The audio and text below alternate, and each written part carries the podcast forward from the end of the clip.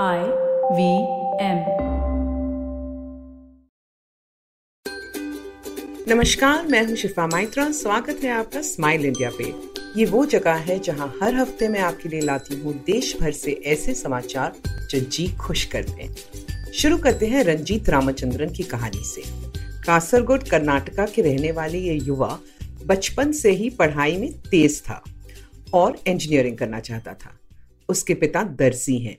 और माँ मजदूरी करती हैं तो वो मुश्किल से स्कूल फ़ीस ही दे पाते थे। पर रंजीत ने कॉलेज में दाखिला ले ही लिया। सोचा साथ में नौकरी करके फ़ीस भर दूँगा।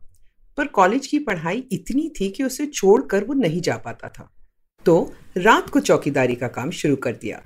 इसी तरह पढ़ाई पूरी की। फिर पीएचडी करने की ठानी और दाखला लिया आईआईटी मद्रास में। पर वहाँ के इंग्लिश मीडियम से दिक्कत होने लगी क्योंकि अब तक की पढ़ाई अपनी मातृभाषा मलयालम में ही की थी।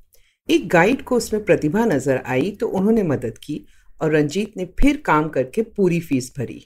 बहुत मुश्किलें आईं, पर वो डटा रहा। आज वो एक युवा प्रोफेसर है आईआईटी रांची में। एक दिन उसने अपनी कहानी बताई सोशल मीडिया पे और तस्वीरें शेयर की कासरगोड की उस कुटिया की जहाँ से उसने शुरुआत की थी। उसी दिन रंजित को ढेर सारे स्टूडेंट्स का संदेश आया कि अब हमें भी लगता है कि हम कुछ कर पाएँगे। रंजित जैसे लोग असली हीरो हैं। मानते हो ना? अब इन दादी की बात सुनो। चेन्नई में रहती है किरण बेन, जो हम सबको मात दे सकती है फिटनेस के मामले में। तिरासी साल की हैं ये, हमेशा साड़ी पहनती हैं, पर वेट लिफ्टिंग में अपने से आधे उम्र के लोगों को मात दे सकती हैं। उनके वीडियोस ने तो सोशल मीडिया पे तहलका मचा दिया। बचपन में गाँव में उन्हें खो खो और कबड्डी का शौक था, पर फिर शादी हो गई तो घर परिवार में ही व्यस्त रही। अपने लिए वक्त तो मिला ही नहीं कभी। बुढ़ापा आराम से कट रहा था बच्चों और नाती पोतों के बीच। फिर 2020 में एक रात गिर गई और इलाज के बाद भी तीन महीनों तक बिस्तर से नहीं उठ पाई। दर्द से ज़्यादा उन्हें इस बात से तकलीफ़ थी कि हर काम के लिए किसी को बुलाना पड़ता था।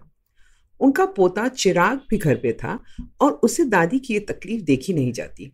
वो खुद एक जिम ट्रेनर है तो दादी से पूछा, मेरा कहा मानोगी? तो मैं ठीक कर सकता हूँ। किरण बेन एक आदर्श विद्यार्थी बनी। धीरे धीरे अपने आप चलने फिरने लगी। रोज कसरत करने लगी चिराग के साथ। दादी को इतना खुश देखकर चिराग ने उनके लिए घर पर ही जिम बना लिया। सही ढंग से वेट लिफ्टिंग सिखाई, बाकी इक्विपमेंट पे बिठाया और दादी तो दोबारा बच्ची बन गई। अपने जन्मदिन पर इस बार 25 किलो के वेट्स उठाए। हफ़्ते में तीन बार वेट लिफ्टिंग करती हैं और तीन दिन बाकी एक्सरसाइजेस किरण बेन इस बात पे मुस्कुराती रहती हैं कि अब उन्हें कोई डर नहीं लगता। वो डर भी नहीं जो लोग सोचते हैं बुढ़ापे का हिस्सा है। अब वो अपने क्या औरों के भी काम फुर्ती से कर देती हैं? और यहाँ हम हैं कि रोज कोई नया बहाना बनाते हैं देर तक सोने के लिए। चलो रुक करते हैं उड़ीसा की ओर। यहाँ रहती हैं पॉली पटनायक। इन्हें बचपन में स्कूल की दो ही बातें बहुत अखड़ती थी। एक ये कि टीचर सिर्फ़ उन छात्रों को भाव देते हैं जिनके अच्छे नंबर आते हैं। और दूसरा ये कि स्कूल सुबह सात बजे शुरू होता है। छोटी सी उम्र में सबसे जाके कहती थी कि मैं एक दिन एक स्कूल बनाऊँगी जहाँ ऐसा नहीं होगा। सब हंस के टाल देते थे। पर जब शादी का वक्त आया तो पॉली ने लड़की को कहा कि मैं हाँ तभी कहूँगी जब आप मुझे स्कूल बनाने दोगे। लड़के को जोश पसंद आया और शादी हो गई। उसके बाद पॉली एक स्कूल में पढ़ाने लगी, बच्चे हो गए। फिर पॉली कॉलेज में पढ़ाने लगी। पर जैसे ही बच्चे थोड़े बड़े हुए, पॉली ने अपनी तनख्वाह से बचाए हुए तीस हज़ार रुपए निकाले और पाँच टीचरों के साथ मिलकर एक छोटा सा स्कूल शुरू किया, मदर्स पब्लिक स्कूल के नाम से। स्कूल सुबह नौ बजे शुरू होता है और हर टीचर को पता है कि यहाँ स्टूडेंट्स का मार्गदर्शन करना है। किसी को नज़रअंदाज नहीं करना क्योंकि वो पढ़ाई में कमज़ोर हैं। पॉली ने फ़ीस भी कम रखने का निर्णय लिया ताकि सभी वर्गों के स्टूडेंट्स आ पाए। स्कूल की सबने तारीफ़ की और सरकार ने जगह दी ताकि बड़ा स्कूल बन पाए। पॉली खुश तो बहुत हुई, पर स्कूल को धीरे धीरे बनाया फ़ीस के पैसों से। बच्चों को यहाँ पढ़ने में मज़ा आता है और इसका कारण ये भी है कि पॉली खुद इस बात का ध्यान रखती है कि कोई स्टूडेंट पीछे ना रह जाए। आज मदर्स पब्लिक स्कूल में ढाई हज़ार स्टूडेंट्स हैं और डेढ़ सौ से अधिक टीचर्स पॉली अब एक जानी मानी हस्ती हैं और एक करोड़ तो सिर्फ़ तनख्वाहों पे खर्च करती हैं। जब बचपन का सपना माँ की ममता से जुड़ जाता है तो क्या ही गुल खिला सकता है? ये खबर जो आई है मैंगलोर से किसी फिल्मी कहानी से कम नहीं। यहाँ रहती है कवाना, जिसकी शादी तय हुई थी एक बहुत होनहार लड़के से। चार महीने बाद की डेट थी और इसी बीच उसके पिता का देहांत हो गया। लड़के वाले उसकी दीदी के ससुर को जानते थे तो शादी कुछ महीनों बाद करने का फैसला लिया गया। उसके बाद माँ बीमार हो गई।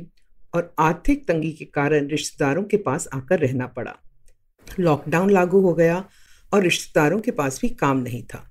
कवाना की शादी का खर्च कोई नहीं उठा पा रहा था। सबने कहा, मना कर दो। माँ नहीं चाहती थी कि इतना अच्छा रिश्ता टूट जाए। एक दिन कवाना के चचेरे भाई सुरेश आए, अपने दोस्त अब्दुल रजाक को साथ लिए। रजाक शहर की बीना बेकरी का मालिक था, जिसे सब जानते थे।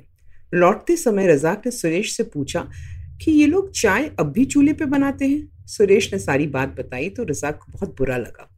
उसने घर जाकर अपनी पत्नी और परिवार वालों को बात बताई। उसकी सास ने कहा, हम मोहल्ले में कितनों की मदद करते हैं, चलो इस परिवार की भी करें। लड़की की शादी तय हुई है तो होनी चाहिए। सब मान गए। कवाना के घर वालों को तो जैसे यकीन ही नहीं हो रहा था। दुल्हन के लिए गहने आए, दूल्हे के लिए कपड़े, तोहफे केटरर्स का इंतज़ाम किया गया, हॉल की बुकिंग और कवाना हँसी खुशी अपने ससुराल पहुँची।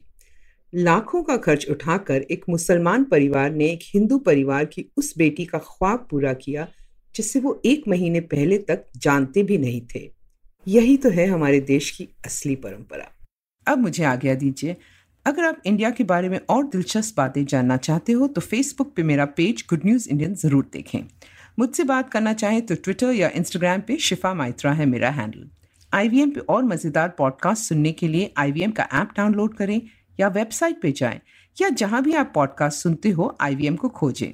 IVM के सोशल मीडिया हैंडल्स फॉलो करें ट्विटर और इंस्टाग्राम पे. अगली बार तक अपना और अपनों का ध्यान रखिए।